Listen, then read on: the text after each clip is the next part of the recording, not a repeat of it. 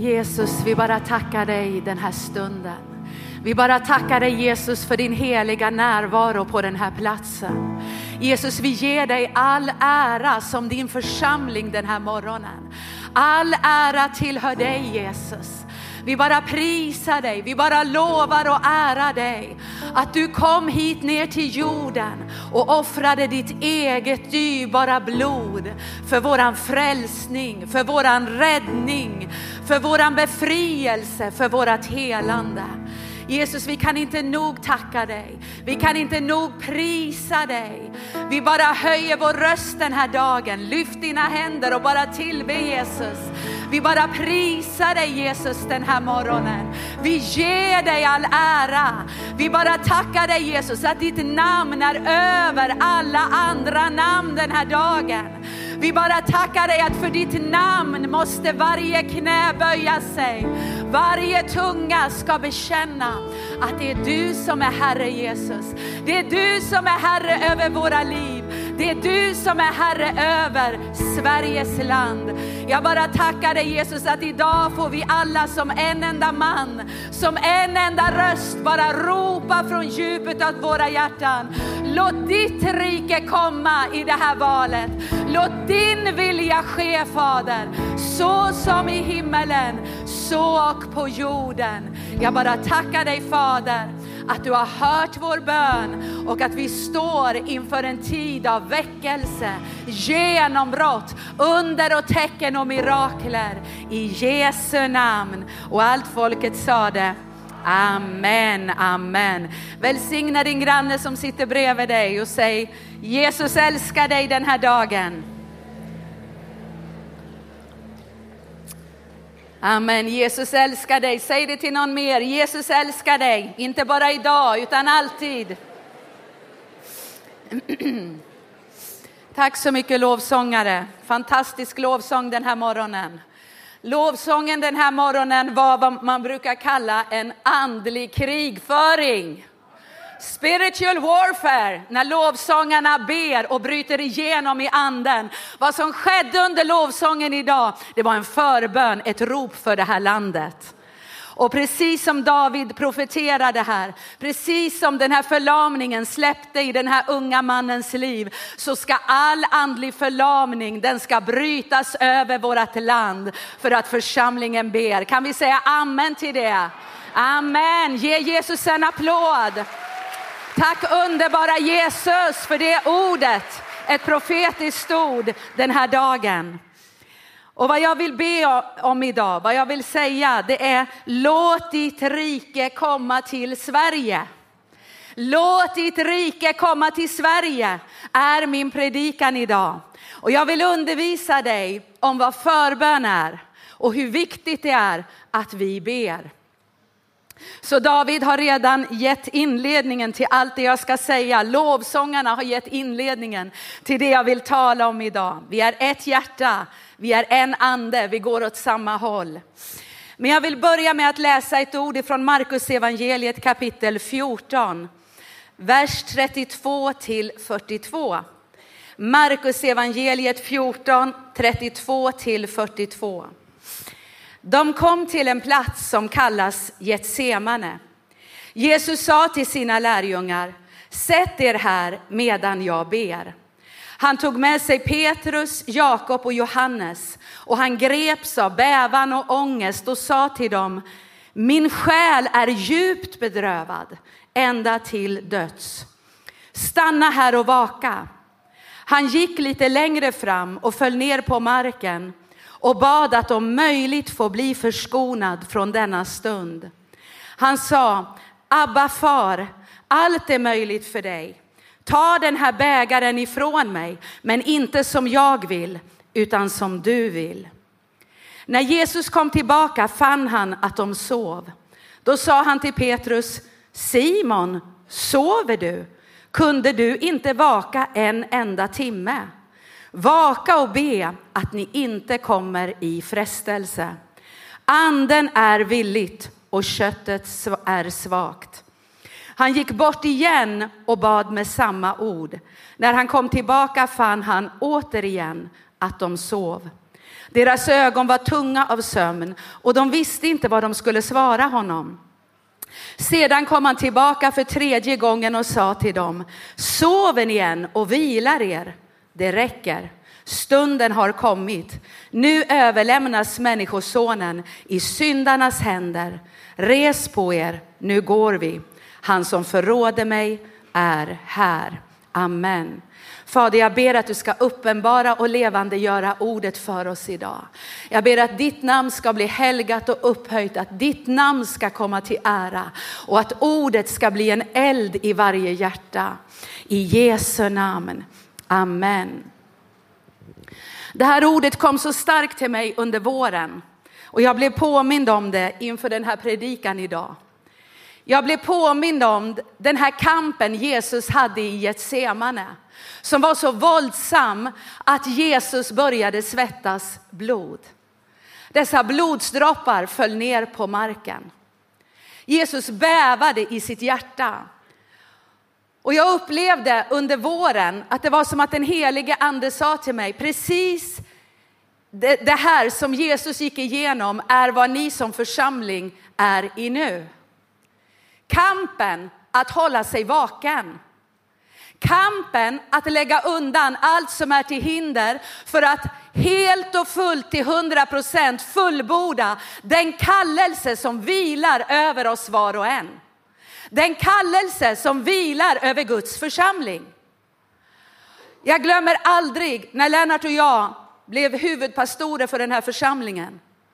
Det var den första juni 2007.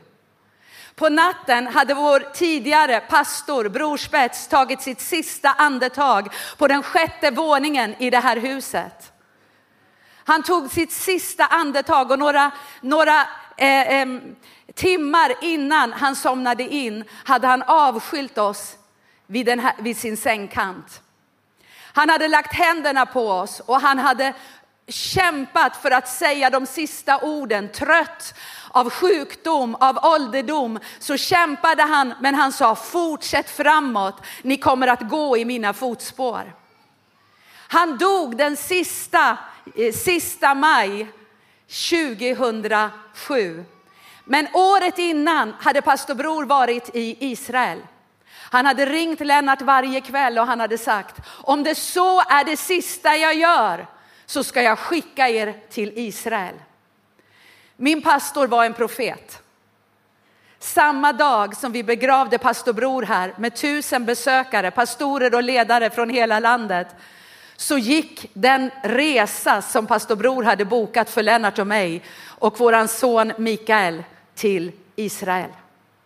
Han hade bokat den ett år innan. Lennart höll i begravningen, sen åkte vi direkt ut till Arlanda, kom till Israel. Och jag hörde orden inom mig, i Israel ska ni få tröst, i Jerusalem ska ni få tröst. Men vad jag inte visste, jag som hade längtat efter att min andliga far, pastor Bror hade varit min andliga far i 28 år. Jag längtade efter att få höra de sista orden ifrån honom innan han tog sitt sista andetag. Jag längtade efter att han skulle hålla ett tal till oss och säga det här ska ni tänka på mina barn. Men när jag kom till Jerusalem förstod jag varför min pastor aldrig hade hunnit ge mig det talet. Därför det var inte Gud, eh, pastor Bror som hade kallat oss, det var Gud. Det är inte människor som kallar, det är inte människor som insätter, det är Gud som kallar och insätter sina tjänare. Och det var Gud som ville ge oss det sista men också det första talet för den tjänsten vi skulle gå in i.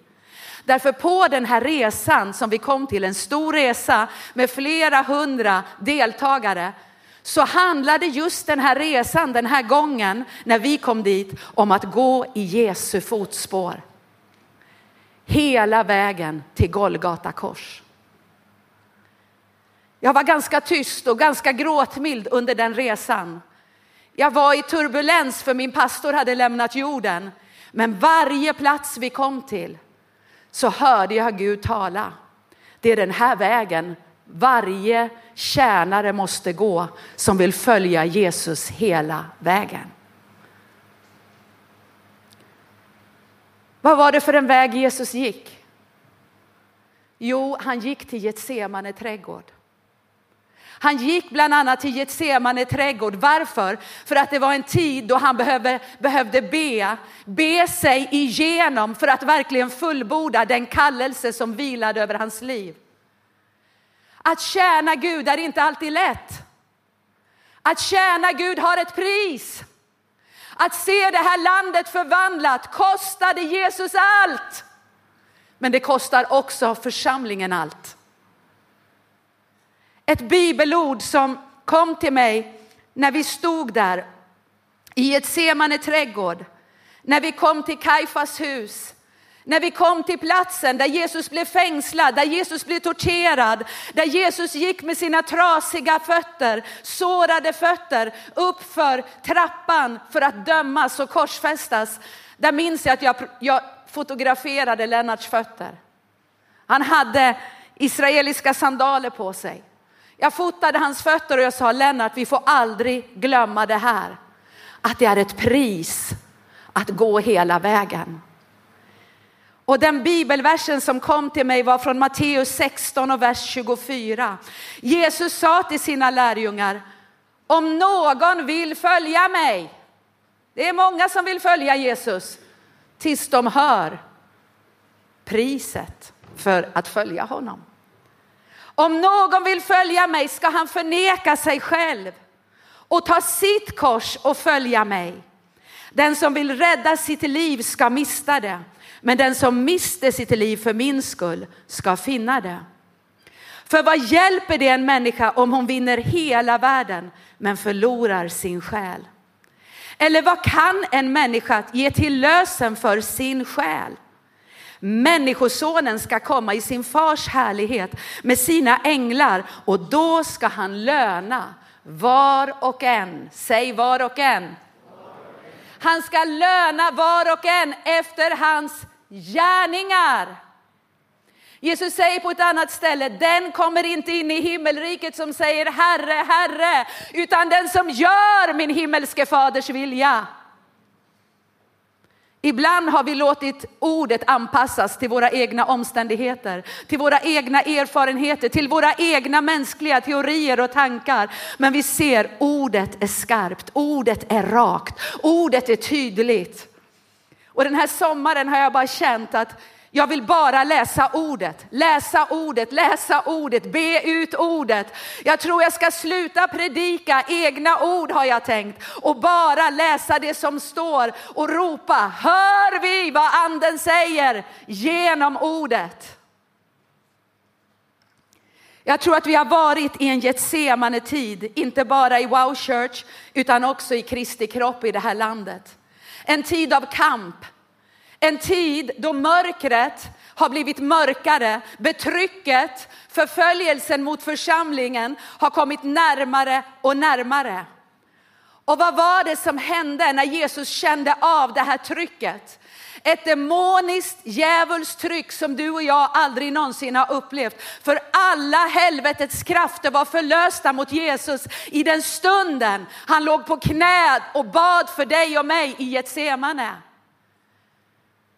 Vad är det som kännetecknar när betryck kommer? Jo, det är att vi som är svaga, vi som är sköra, vi som bara är kött och blod, vi vill somna. Vi orkar inte. Har du känt så eller är det bara jag som har känt så? Ibland orkar man inte be. Man vill be, man vill springa, man vill göra det Gud säger, men trycket är så stort att man orkar inte. Och jag säger som pastor Bror, börjar man inte be tidigt på morgonen så är det svårt att det blir av på dagen.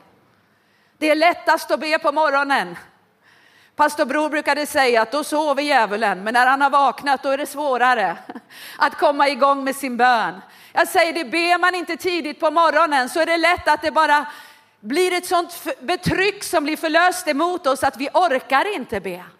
Vi orkar inte ta fram vår bibel och så kommer nyheterna på telefonen och folk ringer och så händer det och så händer det och så sitter man där, åh jag skulle ha bett i morse, förlåt mig Jesus. Vet du vad jag tror det är tid för oss? Att göra det som Jesus säger. Och jag säger det till mig själv, vaka och be så att ni inte kommer i frestelse i den här tiden vi lever i. Anden är villig, men köttet är svagt. Är det någon som kan säga amen? Jag tror att det är den tiden. Därför vi ser att vi har en fiende och det är inte kött och blod, det är inte en specifik regering som är vår fiende. Den kamp vi har att utkämpa är en kamp inte mot kött och blod, utan mot ondskans andemakter i himlarymderna. Och dessa andemakter, dessa andefurstar vill begränsa församlingen att predika allt som står i Guds ord. Vill begränsa församlingen att vi inte får be med våra barn, fostra våra barn, ha, ha liksom inflytande över våra barn. Påverka våra barn att lyda Gud och hans ord. Det är en mängd olika saker som sker bakom ytan som inte du och jag känner till. Och plötsligt så dyker de här sakerna bara upp och vi upptäcker, oj, vi är begränsade. Vad har hänt? Jo, tyvärr så sov vi. Tyvärr så sov vi, för trycket var så stort att vi somnade. Och vi ser att när Jesus bad den här överlåtelsebönen så bad han inte sig igenom på en, på en kvart. Utan han bad och gick till lärjungarna och bad om bönestöd. Sen gick han tillbaka igen. Tre gånger gick han till lärjungarna och sa, varför sover ni? Kunde ni inte be med mig endast en timme? Och jag tror att vi som församling och hela Kristi kropp i Sverige, vi måste vakna. Vi måste vakna, vi måste vakna och be.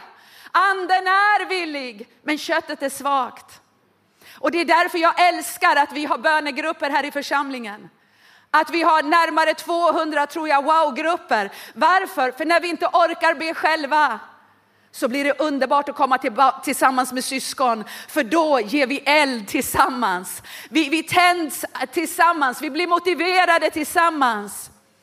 Den här veckan fick jag förmånen att vara med på ett böneprogram på en, en kristen tv-station i Sverige, TV7 Heaven. Och det var så underbart att träffa pastorer och ledare i det här landet från helt andra sammanhang som hade samma DNA som oss här och som mig. De sa samma sak.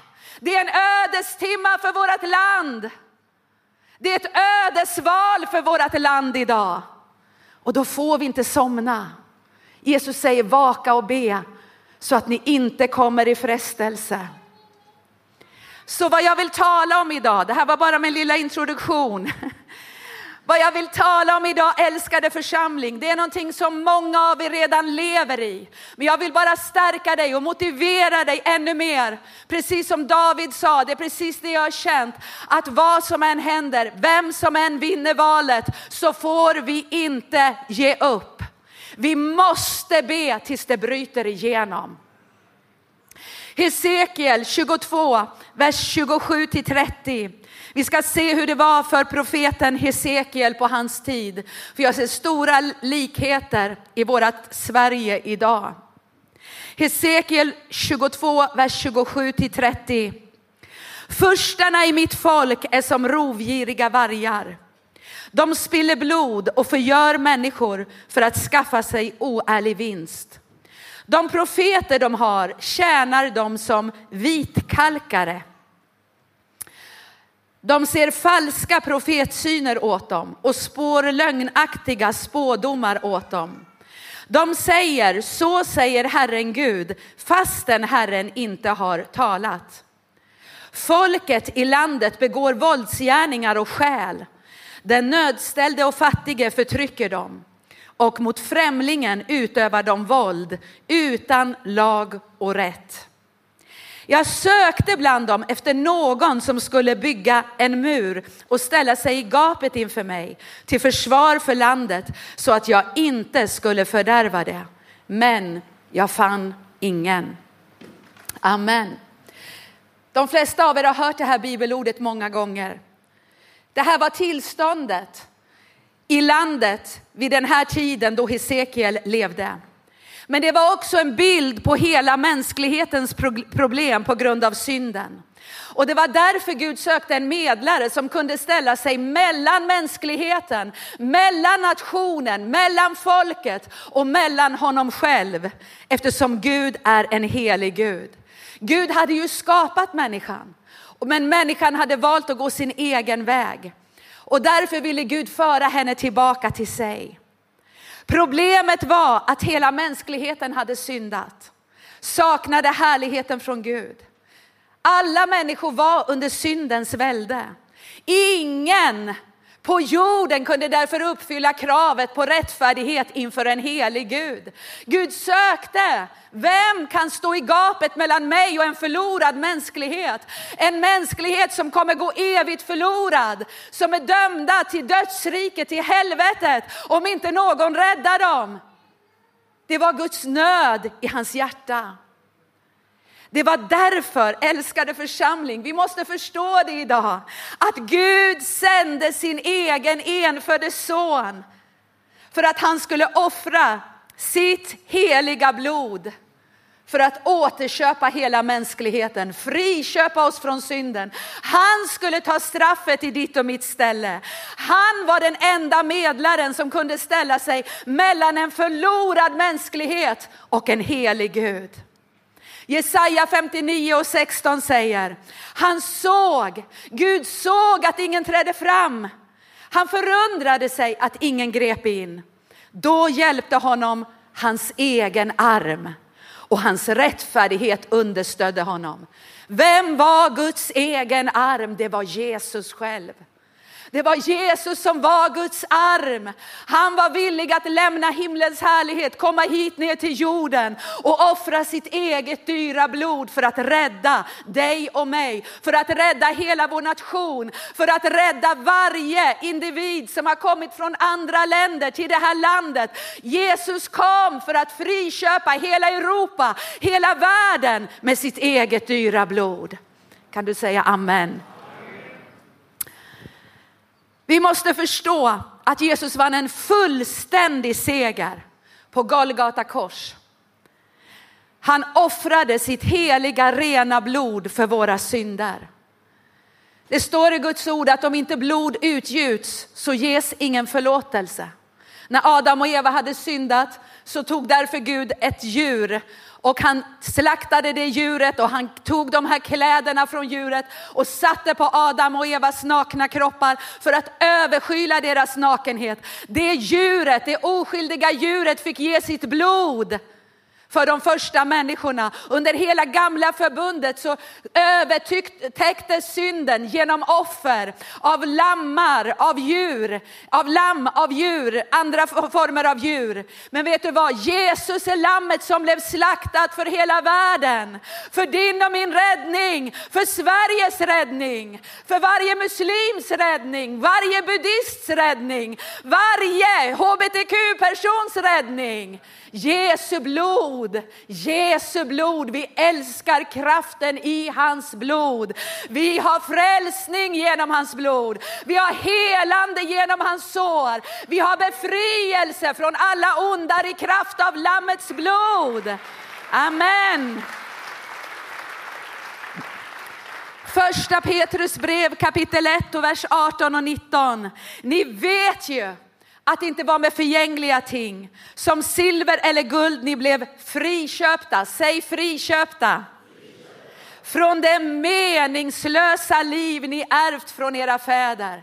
Varför känner människor meningslöshet idag? För att de har inte hört det här budskapet.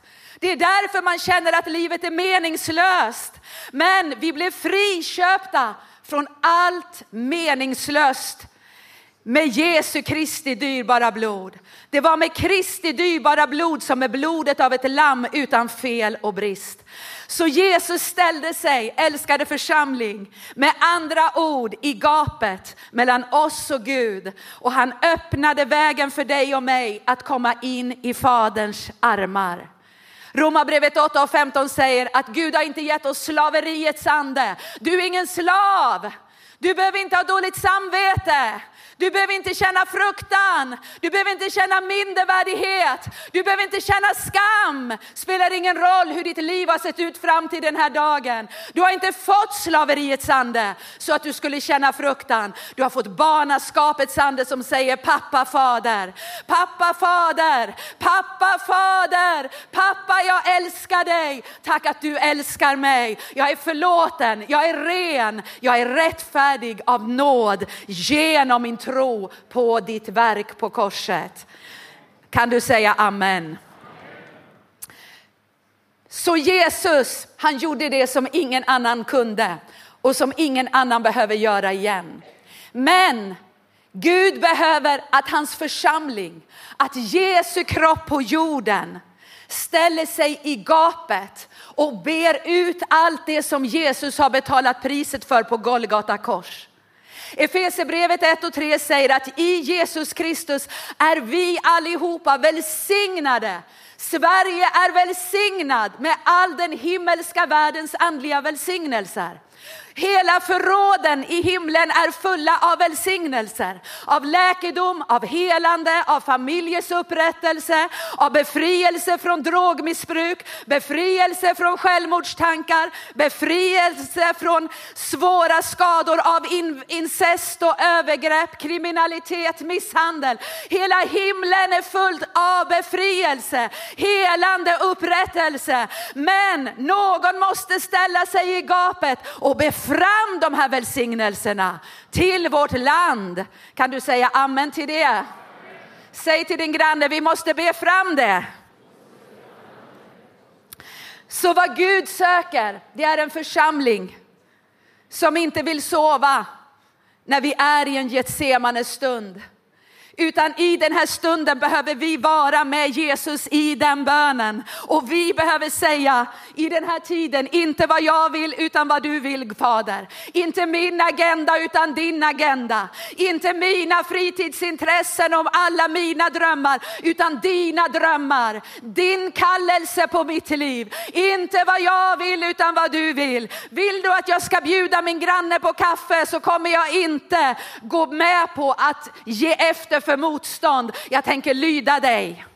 Jag tänker lyda dig som Ananias löd när Gud kallade honom att gå och lägga händerna på Saulus så att han blev Paulus. Jag tror att Gud vill föra oss in i en djupare överlåtelse än vad vi någonsin har varit i. Därför att Gud vill komma med väckelse i detta land. Så Jesus har vunnit en evig seger på korset. Men den här segern behöver vi be fram och vi har också fått makt och auktoritet i namnet Jesus att binda alla mörkrets makter. Jesus har gett oss ett löfte och sagt att allt vad ni binder på jorden ska vara bundet i himlen. Allt vad ni löser på jorden ska vara löst i himlen. Och vi förstår genom Paulus undervisning att det finns tre himlar. Den vackra himlen vi ser, den andra himlen där försten, den onda försten med sin härsmakt rör sig.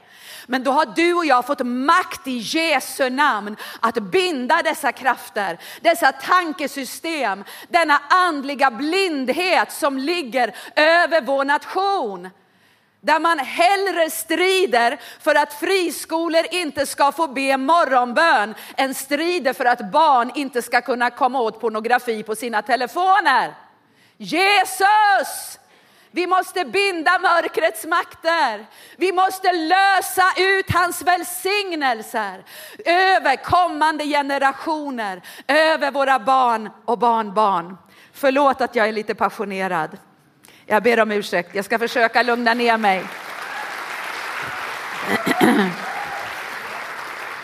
Jesus har sagt att dödsrikets portar kan inte vara, står det, regeringen övermäktig, står det det? Församlingens, eh, dödsrikets portar kan inte vara församlingen övermäktiga. Vilka är det som har regeringsmakten i vårt land? Det är du och jag.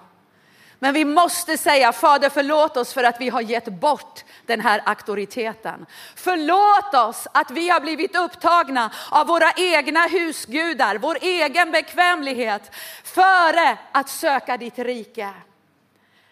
Varför är det så viktigt att vi som församling vakar och ber just nu?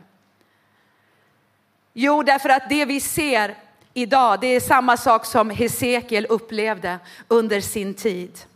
Vi ser en kamp om överlåtelsen till Guds ord, även inom de kyrkliga väggarna. Vi ser att man har kompromissat och man väljer att plocka bort vissa ställen från Guds ord. Det får aldrig ske. Guds ord står för evigt fast i himlen. Guds ord har Gud upphöjt över sig själv. Himmel och jord ska förgås, men Guds ord ska aldrig förgås. Den som tar bort ett ord från skriften kommer under förbannelse, säger Guds ord. Vi måste predika det fulla evangeliet och det fulla ordet utifrån den uppenbarelse som vi har. Vissa saker kanske jag har predikat fel under alla de här 30 åren jag har varit i den här församlingen. Men jag predikade ändå med ett hjärta som fruktade Gud utifrån den uppenbarelse jag har. Och vi ska bara be hela tiden att visdomens och uppenbarelsens ande får flöda i våra liv och i församlingen så att vi kan förstå djupet i Gud. Så vi kan förstå ordet. Och vi får respektera andra människor som ibland tolkar någonting lite annorlunda än oss. Det är inte så farligt. Men vi kan inte, vi kan inte kompromissa med ordet. Vi kan inte kompromissa med Guds principer för vårt liv som vi finner i Guds ord. När vi gör det så kommer våldsgärningar och stöld. Främlingen, den fattige och nödställde känner sig inte trygg. När vi ser på vår nation idag så ser vi så mycket o, eh, psykisk ohälsa. Jag behöver inte ens berätta för dig vad vi ser, för jag tror att du orkar inte höra mer. Vi orkar nästan inte tänka på det. Vårat land är i många stycken ett blödande sår. Därför behöver Gud att hans församling reser sig, vaknar, ställer sig i gapet för att be fram Guds kärleksfulla vilja för Sverige idag. Det finns många olika bönesätt i Bibeln. Man kan be på många sätt. Vi har lovsjungit Gud här och vi har deklarerat i lovsången här idag vad vi vill se. Vi har sjungit ut Guds välsignelse i lovsången. Det finns många olika sätt att be på. Man kan be tyst, man kan be högt, man kan be i tungor, man kan be med sitt förstånd. Men det jag vill bara fokusera på och uppliva i ditt hjärta idag, det är, det är den bön som Bibeln benämner som förbön. Jag brukar säga att bönen är som ett stort hus. Precis som den här fastigheten är ett stort hus med många lägenheter så är också bönen ett stort hus med många rum. Vi kan be på olika sätt. Men vad Gud vill idag, det är att jag ska lyfta fram det rummet för er som kallas för förbön. För jag tror av hela mitt hjärta att är det någonting vi behöver lära oss i den här tiden så är det förbön. Och du hör själv vad det här ordet syftar på. Bön för, om vi tar det från andra hållet, bön för någon annan än mig själv. Förbön, det är den osjälviska bönen. För det är en bön där vi ställer oss själva åt sidan och ber för någon annan. Det är uttryck för en enorm kärlek. För i förbön ger du din kraft, din tid, ditt hjärta för andra människor. Igår kväll fick jag ett, ett, ett sms från en vän som skrev, jag har bett för dig. Vet du vad man, vad, vad man känner då? Man vill bara gråta. För det var bara inte ett sms, det var en handling av kärlek från en vän som visste att jag skulle predika idag. I förbön ger du din kraft, din tid, ditt hjärta för andra människor. Det är ett uttryck från Guds hjärta för hans kärlek till det han älskar. Förbön är att ge sitt liv till något som är större än mig själv. Johannes 15 och 13 säger, ingen har större kärlek än att han ger sitt liv för sina vänner. Vill du vara en lärjunge som älskar? Vill du att Jesu kärlek ska bli synlig genom ditt liv? Vill du vara, som jag sa till en predikant jag mötte på den här tv-sändningen vi hade nu i veckan, han satt bredvid mig och han grät hela tiden. Han grät hela tiden och, och jag sa, du är den som Jesus älskar.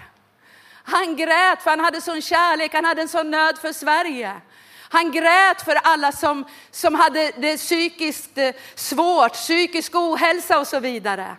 Jag kunde se hans hjärta i den här förbönen. Han gav sitt liv för någonting annat som var större än honom själv. Fader, jag ber låt oss få leva så i den här tiden. Jesus är vårt främsta exempel på sann förbön eftersom att han var en förebedjare under hela sitt liv på jorden. Han levde alltid i nära relation med Fadern. Han bad alltid för människor. Han bad för sina lärjungar, de sjuka, de döende, de lama, de blinda. Hans hjärta kände den djupaste smärta för de som led av ångest, psykisk ohälsa, de som kom från trasiga familjer, de som hade barn som egentligen behövde bo på, på psykiatrisk avdelning. Jesu, Jesu hjärta gick ut för dem. Han kände en sån våldsam smärta för deras liv. Och det gjorde att han ständigt var beroende av att söka Fadern i bön. Jag älskar ett ställe i Markus evangeliet kapitel 1 och vers 32. Så ser man vad Jesus gjorde en vanlig arbetsdag.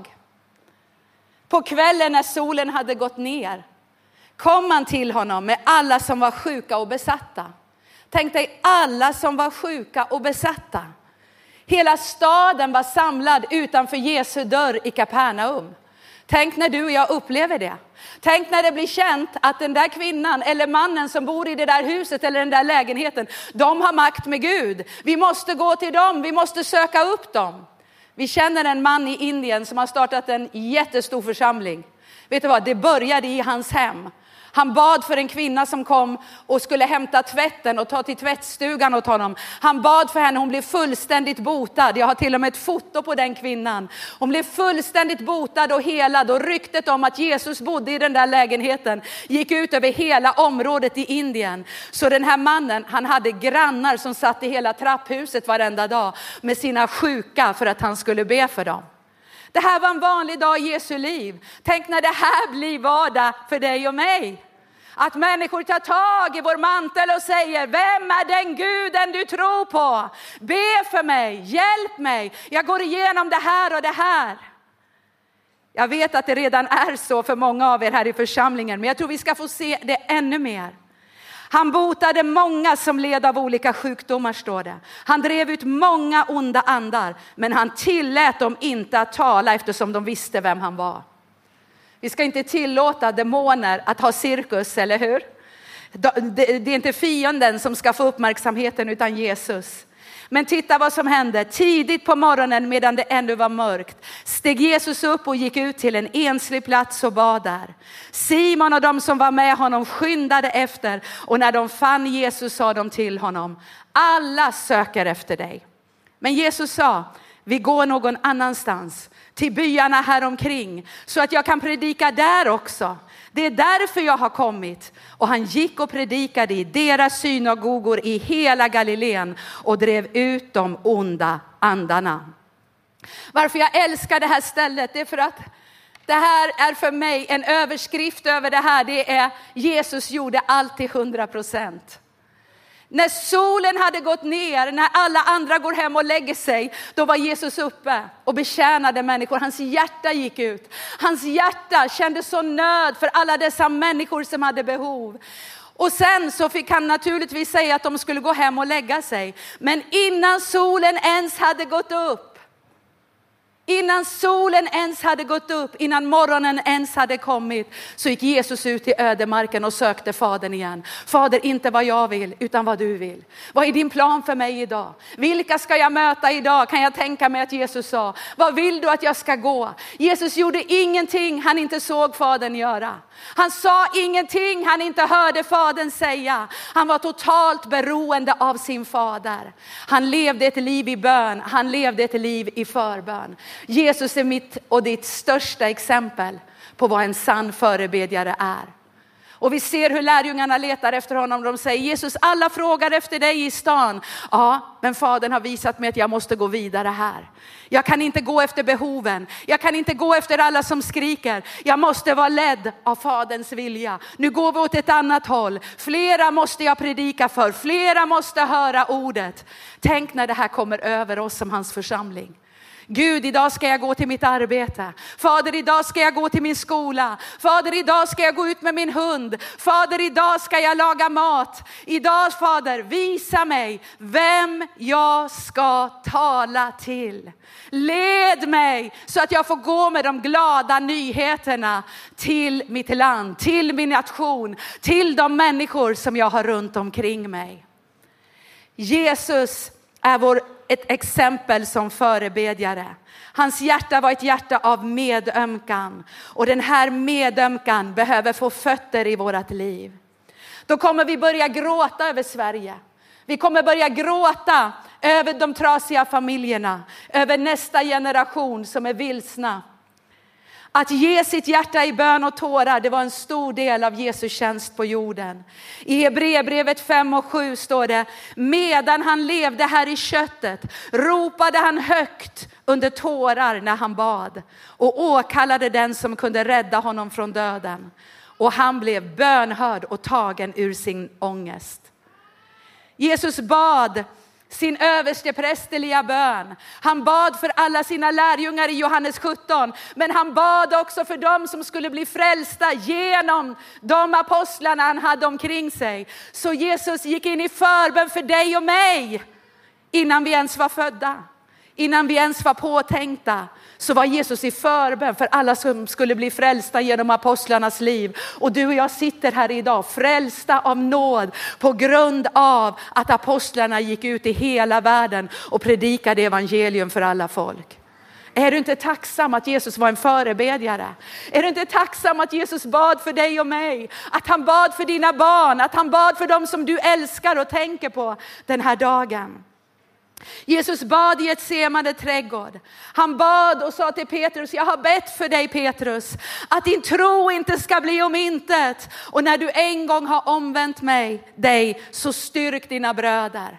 Jesus bad för den helige ande hade visat honom, Petrus kommer förneka dig Jesus. Petrus som har lovat så mycket, han har lovat att vara dig trogen in i döden. Han kommer förneka dig Jesus.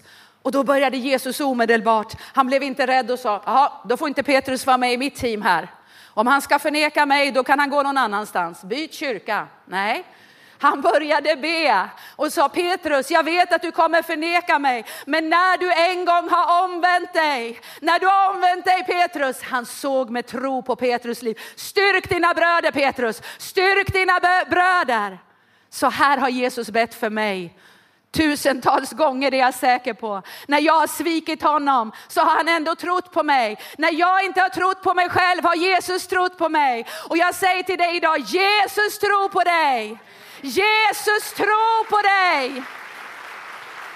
Du kanske säger, jag är en dålig kristen. Nej, du är hans älskade barn. Du är hans älskade son och dotter. Han behöver dig, han älskar dig. Du är frälst av nåd och inte av att du har gjort allting perfekt.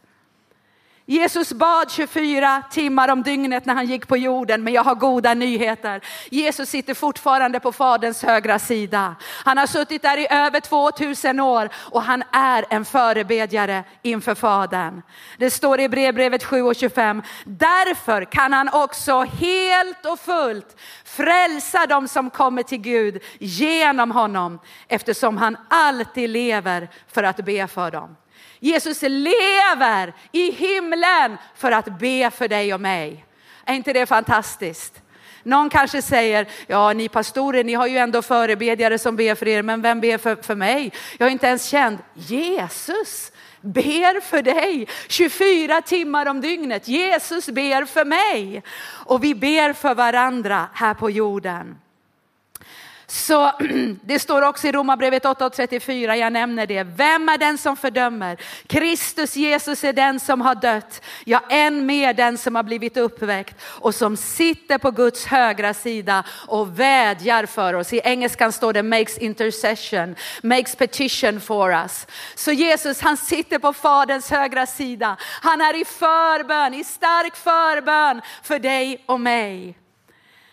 Så du och jag har en förebedjare i himlen, men vi har också ett exempel att efterfölja. För idag vill jag säga till dig att Gud kallar dig denna dag in i förbönstjänst. Och då säger någon kanske, ja men jag vet inte, jag har aldrig upplevt att det är min kallelse direkt att be, men min mamma hon ber mycket. Vet du vad, alla är vi kallade att be. Vissa känner en, en kallelse att be flera timmar om dagen. Jag har en nära vän i Wow Göteborg, en underbar kvinna. Hon, hon till och med fick en välsignelse från Gud. Hon hade en sån längtan att be hela dagarna att hon, Gud hörde den bönen och det var någon som bestämde sig för att välsigna henne med en inkomst så att hon kunde be hela dagarna. Det finns bönekämpar, bönekrigare, bönekvinnor och bönemän som kan ge mycket tid i bön. Men vi behöver alla leva i förbön. Alla behöver vi leva i förbön. Och hur kan jag säga det? För det står i första Johannesbrev 3 och 16. Genom att han gav sitt liv har vi lärt känna kärleken. Så är också vi skyldiga att ge vårt liv för våra bröder. Att vara i förbön är att ge sitt liv för någonting som är större än oss själva. Och idag är det valdag i Sverige. Det är en dag då vårt folk ska välja vem som ska regera i vårt land de kommande tre åren. Men jag har hört som sagt var många kristna ledare som säger det här är ett ödesval för Sveriges framtid. Oavsett vem som väljer, vinner det här valet så behöver du och jag deklarera att det är Jesus som är Herre över det här landet. Och vi får inte sluta att be. Så låt mig väldigt kort bara ge dig några punkter för att jag, nu har jag bara gett dig grunden till förbön. Låt mig ge dig några punkter vad vår uppgift är som församling när vi nu får en ny regering. Jag kallar första punkten för A. Som förebedjare tar du och jag någon annans plats. Som jag sa i Jesaja 59 och 16 så läste vi att Gud såg att ingen trädde fram. Han förundrade sig att ingen grep in. Då hjälpte honom hans egen arm och hans rättfärdighet understödde honom. Jesus var Guds arm, men som förebedjare är vi också Guds arm. Vi ställer oss i gapet och, och, mellan Gud och Sverige. Vi ber om förlåtelse för de synder vi ser i vårt land. Vi säger Fader förlåt vårt land, förlåt Sverige, förlåt oss för hur vi har hanterat Israel, förlåt oss för vår syn på familjen, förlåt oss för vår syn på äktenskapet, förlåt oss Herre. Vi ställer oss i gapet, vi blir Guds arm. På samma sätt som Abraham ställde sig i gapet för det syndiga Sodom han stod mellan Sodom och Gud för att Gud skulle beskydda dem som var rättfärdiga när Guds dom kom över staden. Det här är vad en förebedjare gör. Säg efter mig, jag ställer mig i, i gapet för Sveriges land. Jag tar Sveriges plats inför Guds tron. Men be i, i min undervisning. Punkt B, det är att som förebedjare så intar vi också fiendens portar.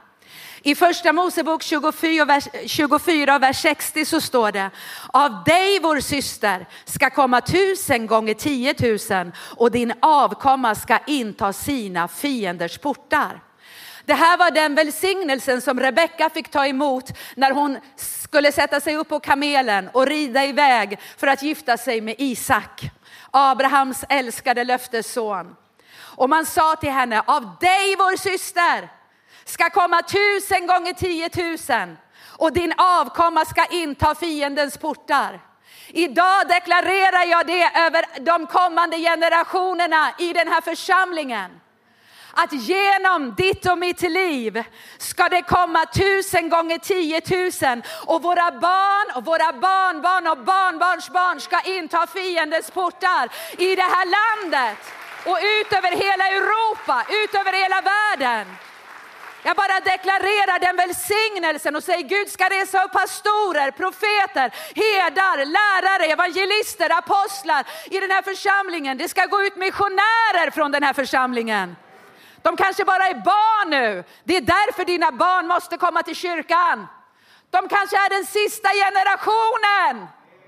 Låt dem inte sitta hemma och se på tv eller iPad när det är gudstjänst. Vänd den unge vid den väg han ska vandra så viker han inte av därifrån när han blir gammal.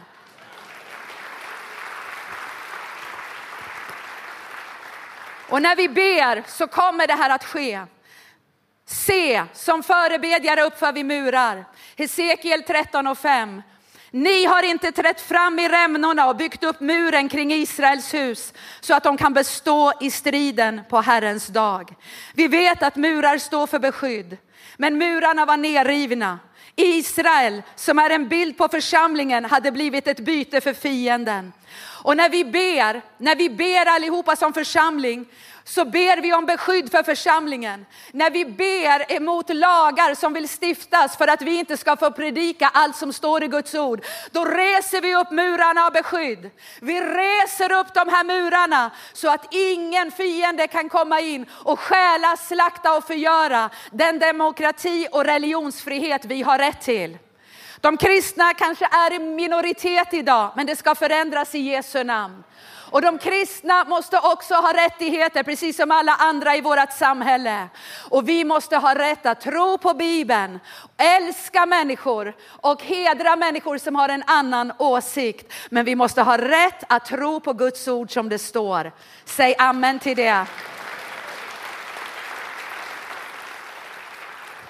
Ytterligare en punkt här, jag är på, på, på, väg mot att landa, var inte oroliga. Som förebedjare är vi väktare.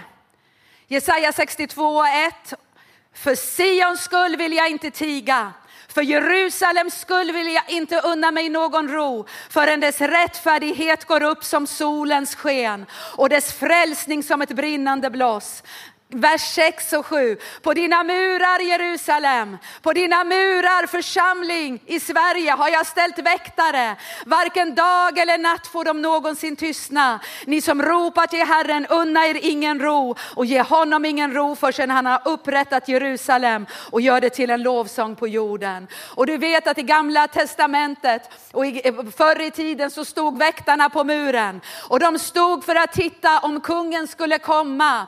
Om kungen kungen var på väg, för då måste flaggorna upp och då måste kommandobryggan sänkas ner så, hund, så kungen kunde komma in i staden. Och då ropade de kungen kommer, kungen kommer. Vad jag ropar idag som en väktare på muren det är att Jesus kungen kommer tillbaka. Han kommer tillbaka, Jesus kommer tillbaka. Det får vi inte sluta predika i den här tiden. Vi måste vara redo när Jesus kommer. I ett ögonblick kommer hans församling som är tvättad, ren och helgad genom Lammets blod att ryckas upp honom till mötes. Och det är därför den profetiska rösten måste höras i landet, den rösten som säger Jesus kommer snart. Håll fast det du har så att ingen tar din krona. Men väktarna skulle också se att det inte var några stridigheter och oroligheter innanför stadens murar. Vi måste också be för församlingen, be för varandra, att vi lever i förlåtelse, att vi lever i enhet, att vi lever i gemenskap med varandra, att vi hedrar, respekterar och älskar varandra. Det är också eh, förebedjaren, väktarens uppgift. Och väktarens uppgift var också att vaka så att inte fienden skulle komma och slå ner murarna och inta staden. Det här är vad vi gör när vi går in i förbön. Det här är det som sker. Du kanske säger, ja, jag ber så enkelt, jag sitter och viskar en liten bön. Den lilla viskningen, den lilla bönen, när du ligger i din säng och inte kan sova på natten, den har en betydelse i den andliga världen när du sätter tro till den bönen. Säg, jag är en väktare på muren. Som förebedjare tar du ett personligt ansvar för landet i enlighet med första Timoteus 2, vers 1-4, där vi blir uppmanade att vara i förbön, bön och åkallan, tacksägelse för alla människor. Och slutligen, som förebedjare banar vi väg för Herren. Vad gör jag idag? Jag sa till Gud idag, Gud idag känner jag att Elias ande kommer och det enda jag vill ropa är bana väg i öknen, bana väg för Herren, bana väg för Herren i Sverige. Röj undan stenarna i det här landet så att Jesus blir känd i hela vårt land. Kan ni jubla lite och klappa ordentligt i händerna? Jesus!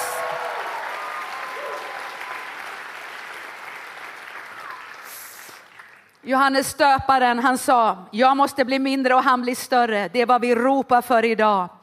Så som jag sa, älskade församling, vilka är kallade att vara förebedjare?